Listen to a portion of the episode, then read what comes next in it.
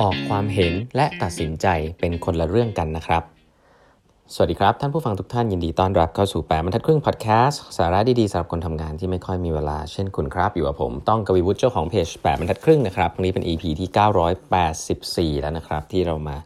พูดคุยกันนะฮะวันนี้ก็จะเป็นตอนท้ายๆจริงๆนะฮะของหนังสือ Masters of Scale นะครับโดย Reid Hoffman นะครับผู้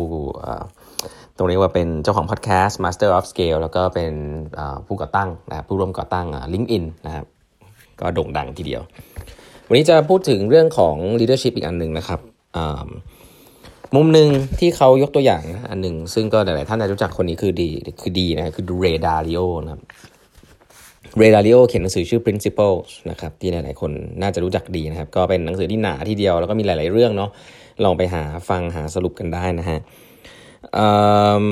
สิ่งหนึ่งซึ่ง Ray Dalio ถ้าถ้าใครอ่านจากหนังสือเขาเนี่ยจะรู้ว่าเขาเนี่ยมีความผิดพลาดอันนึงซึ่งใหญ่หลวงมากนะครับ Ray Dalio เนี่ยเคยพิจิตรนะฮะเคยไปพิจิตรพยากรณ์ต่อหน้าคนเยอะมากนะครับ ต่อหน้าคนเยอะมากนะครับว่าเนี่ยเดี๋ยวโลกเนี่ยมันจะแย่ลงนะครับ มันจะมีธุรกิจแล้วก็โลกของ stock market่างๆเนี่ยมันจะแย่ลงนะ ให้ทุกคนเตรียมตัวระมัดระวังไว้แล้วฮะแล้วภาษาอังกฤษก็คือว่าเขาก็ไปทำสิ่งที่ว่าช็อตเซลล์ไว้ เขารู้ว่าหุ้นมันจะตกนะฮะบอกทุกคนแบบนี้เลยนะครับ แต่ว่าเขาก็ลืมพลาดบางอย่างไปละกันว่าเออมันมีนโยบายรัฐบางอย่าง ซึ่งสามารถทำได้ที่ช่วยเศรษฐกิจให้เศรษฐกิจมันเติบโตได้นะครับ มันก็เลยกลายเป็นว่าเออมันไม่เป็นอย่างที่เขาคิดครับ แล้วก็ทำให้การช็อตครั้งนั้นของบริษัทเขาเนี่ยทำให้บริษัทเขาถึงกับเกือบเจ๊งเลยทีเดียว แล้วก็ต้องเอาคนออกเยอะมาก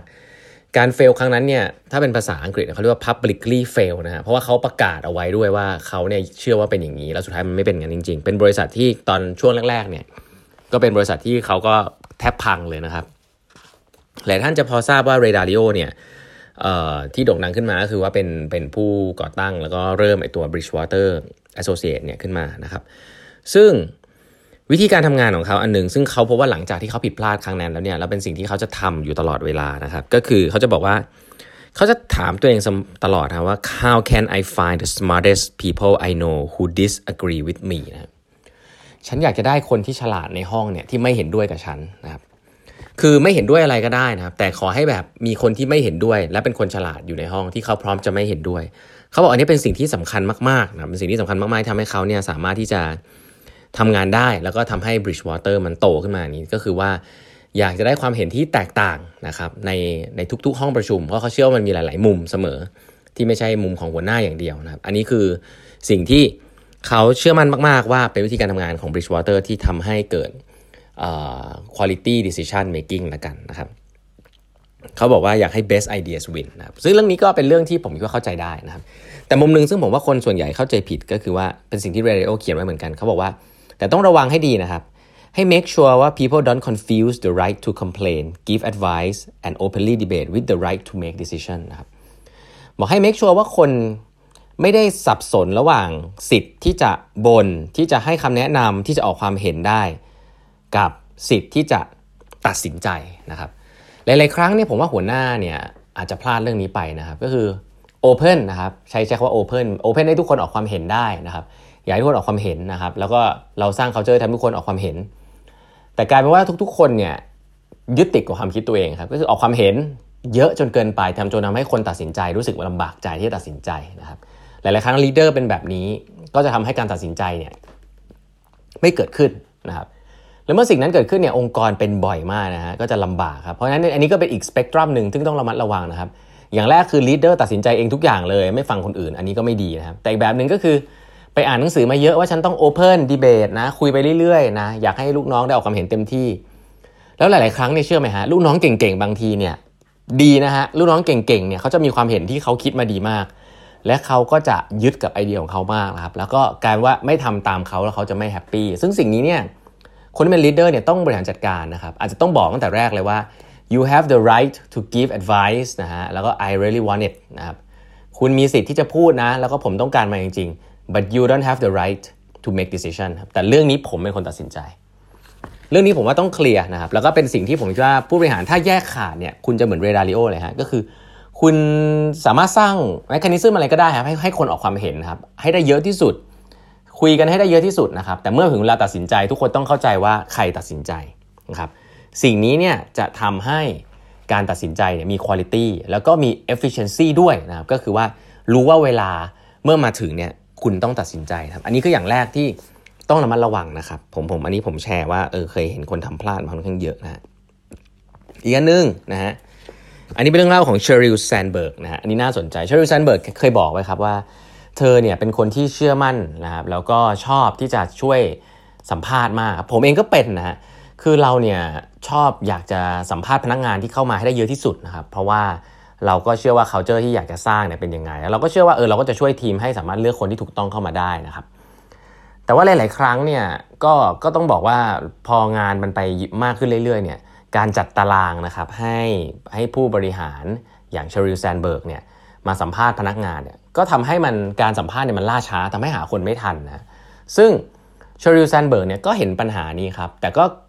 ตระหนักอยู่ในใจตลอดเวลาว่า แต่ถ้าเกิดว่าเธอไม่สัมภาษณ์เนี่ย เดี๋ยวลูกน้องเธอที่มีอยู่เนี่ยจะหาว่าเธอไม่ให้ความสำคัญกับการสัมภาษณ์หรือเปล่า เธอก็ดึงดันยื้อมาตลอดครับ แล้วก็ทำให้การสัมภาษณ์หลาย ๆ อย่างมันล่าช้าไป แต่เธอก็รู้สึกว่า เออ ไม่อยากให้ลูกน้อง เธอแบบแบบรู้สึกแย่กับเธอว่าเธอไม่รับผิดชอบเรื่องการสัมภาษณ์คนนะจนสุดท้ายเธอบอกกับพนักงานว่า ไม่ไหวละ ฉันต้องเดลิเกตเรื่องนี้ออกไปแล้ว แล้วเธอก็รู้สึกแย่มากคิดทั้งคืนนะครับว่าจะทํำยังไงก็บอก แต่พอบอกพนักงานไปพนักงานบอกว่า thank God นะรู้ตัวสักทีพนักงานบอกว่าขอบคุณมากเลยที่ที่ที่พูดสิ่งนี้ออกมา เพราะว่าใช่คุณนะคือ bottleneck นะฮะคุณนะคือ bottleneck นี่คือ learning ของ Sheryl Sandberg ครับ Sheryl Sandberg บอกว่า และนี่คือปัญหาที่เธอเห็นในองค์กรเธอชัดเจนเลยว่า สิ่งที่เธอสิ่งที่เธอรู้สึกแย่ที่สุดไม่ใช่เป็นสิ่งที่พนักงานบอกเธอนะว่า ไม่อยากให้เธอช่วยร่วมสัมภาษณ์เพราะเธอไม่มีเวลา แต่สิ่งที่เธอรู้สึกแย่สุดก็คือว่าเรื่องนี้มันเกิดขึ้นมาตั้งนานแล้ว แต่พนักงานไม่กล้าบอกเธอครับจนกระทั่งเธอต้องเป็นคนบอกเอง เธอเพบว่าเธอเป็น bottleneck ขององค์กรมานานพอสมควรนะก่อนที่จะเกิดสิ่งนี้ขึ้นแล้วเธอก็บอกลูกน้องเธอชัดเจนครับว่า เฮ้ยไม่อยากให้เกิดเหตุการณ์แบบนี้อีกนะ ถ้ารู้สึกว่าฉันเนี่ยเป็น bottleneck หรือฉันทำอะไรไม่ดีเนี่ยให้รีบบอกทันที เพราะว่าสิ่งนี้จะเป็นสิ่งที่ทำให้องค์กรมันไปต่อได้นะครับ อันนี้เล่าตัวอย่างเชอริลแซนด์เบิร์กให้ฟังว่าคนแบบนี้ก็ยังเจอสถานการณ์แบบนี้ฮะแล้วก็ยังต้อง calibrate ตัวเองกับลูกน้องทุกวัน เพราะฉะนั้นพวกเรานะครับที่ทำงานอยู่ทุกๆวันนี้เนี่ยก็ต้องบอกว่าให้ระมัดระวังเรื่องพวกนี้ แล้วผมว่าสิ่งที่สำคัญอันนึง ซึ่งเป็น activity แล้วก็เป็นพฤติกรรมที่หัวหน้ายุคนี้ควรจะทำเยอะๆก็คือ ขอ feedback ลูกน้องนะครับ แล้วก็ต้องยอมรับด้วยนะ คุณต้องยอมรับไว้ก่อนนะ feedback ที่ไม่ดีเนี่ยไม่ค่อยมีใครอยากได้หรอกครับ อย่างแรกก่อนเนื้อหามันมันก็ทิ่มแทงอยู่แล้วเนาะบางครั้งลูกน้องก็ไม่ได้ฝึกทักษะการให้ feedback มาก็ต้องยอมรับนะฮะแต่คุณก็ก็อย่าไปคิดมากนะลูกน้องไม่ได้ฝึกมา แต่คุณอยากได้อย่างน้อยคุณเอาที่ content ลูกน้องอาจจะด่าคุณเยอะมาก แต่ถ้าคุณเก็บเอาอารมณ์ออกไปนะแล้วก็เอาที่ที่เขาพูดมาจริง ๆ แล้วสงสัยใคร่รู้จริง ๆ เนี่ยก็ทำให้คุณพัฒนาตัวเองในฐานะหัวหน้าได้เพราะฉะนั้นการทำหา feedback ทำหาความเห็นลูกน้องเนี่ยในการบริหารงานของคุณใน ทุกๆวันเนี่ยนะครับอาจจะสักเดือนละครั้ง 2 อาทิตย์ครั้งแบบ informal เนี่ยก็เป็นสิ่งที่ดีนะครับก็อย่างที่เชอริลแซนด์เบิร์กบอกนะครับเพราะว่าไม่งั้นเนี่ย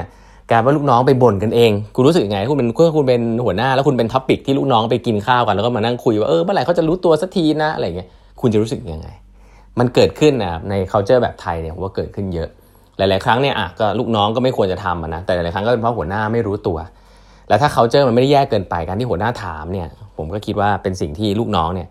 ก็กล้าๆบอกไปนะครับแล้วมันก็จะสามารถจูนกันทำให้สามารถปรับวิธีการทำงานได้นะครับ อันนี้ก็ยกตัวอย่างให้เห็นว่า blind spot ทุกคนมีนะครับเชอริลแซนด์เบิร์กก็มีเรย์ ดาลิโอก็มี เพราะฉะนั้นแล้วการพัฒนาตัวเองนี่แหละฮะที่สำคัญมากๆนะครับทำให้เราเปิด blind spot ของเราออกไปทำให้เราเห็นว่าเราจะพัฒนาตัวเองอย่างไรนะครับนะนะหัวหน้า วันนี้เวลาหมดแล้วนะฮะ ฝาก subscribe แปมทัดครึ่ง podcast Facebook page YouTube ของแปมทัดครึ่ง แล้วก็ Line OA ด้วยนะครับ เครื่องหมาย ad แล้วก็ eight half ครับ e i g h t h a l f นะฮะ แล้วพบกันใหม่พรุ่งนี้ครับ สวัสดีครับ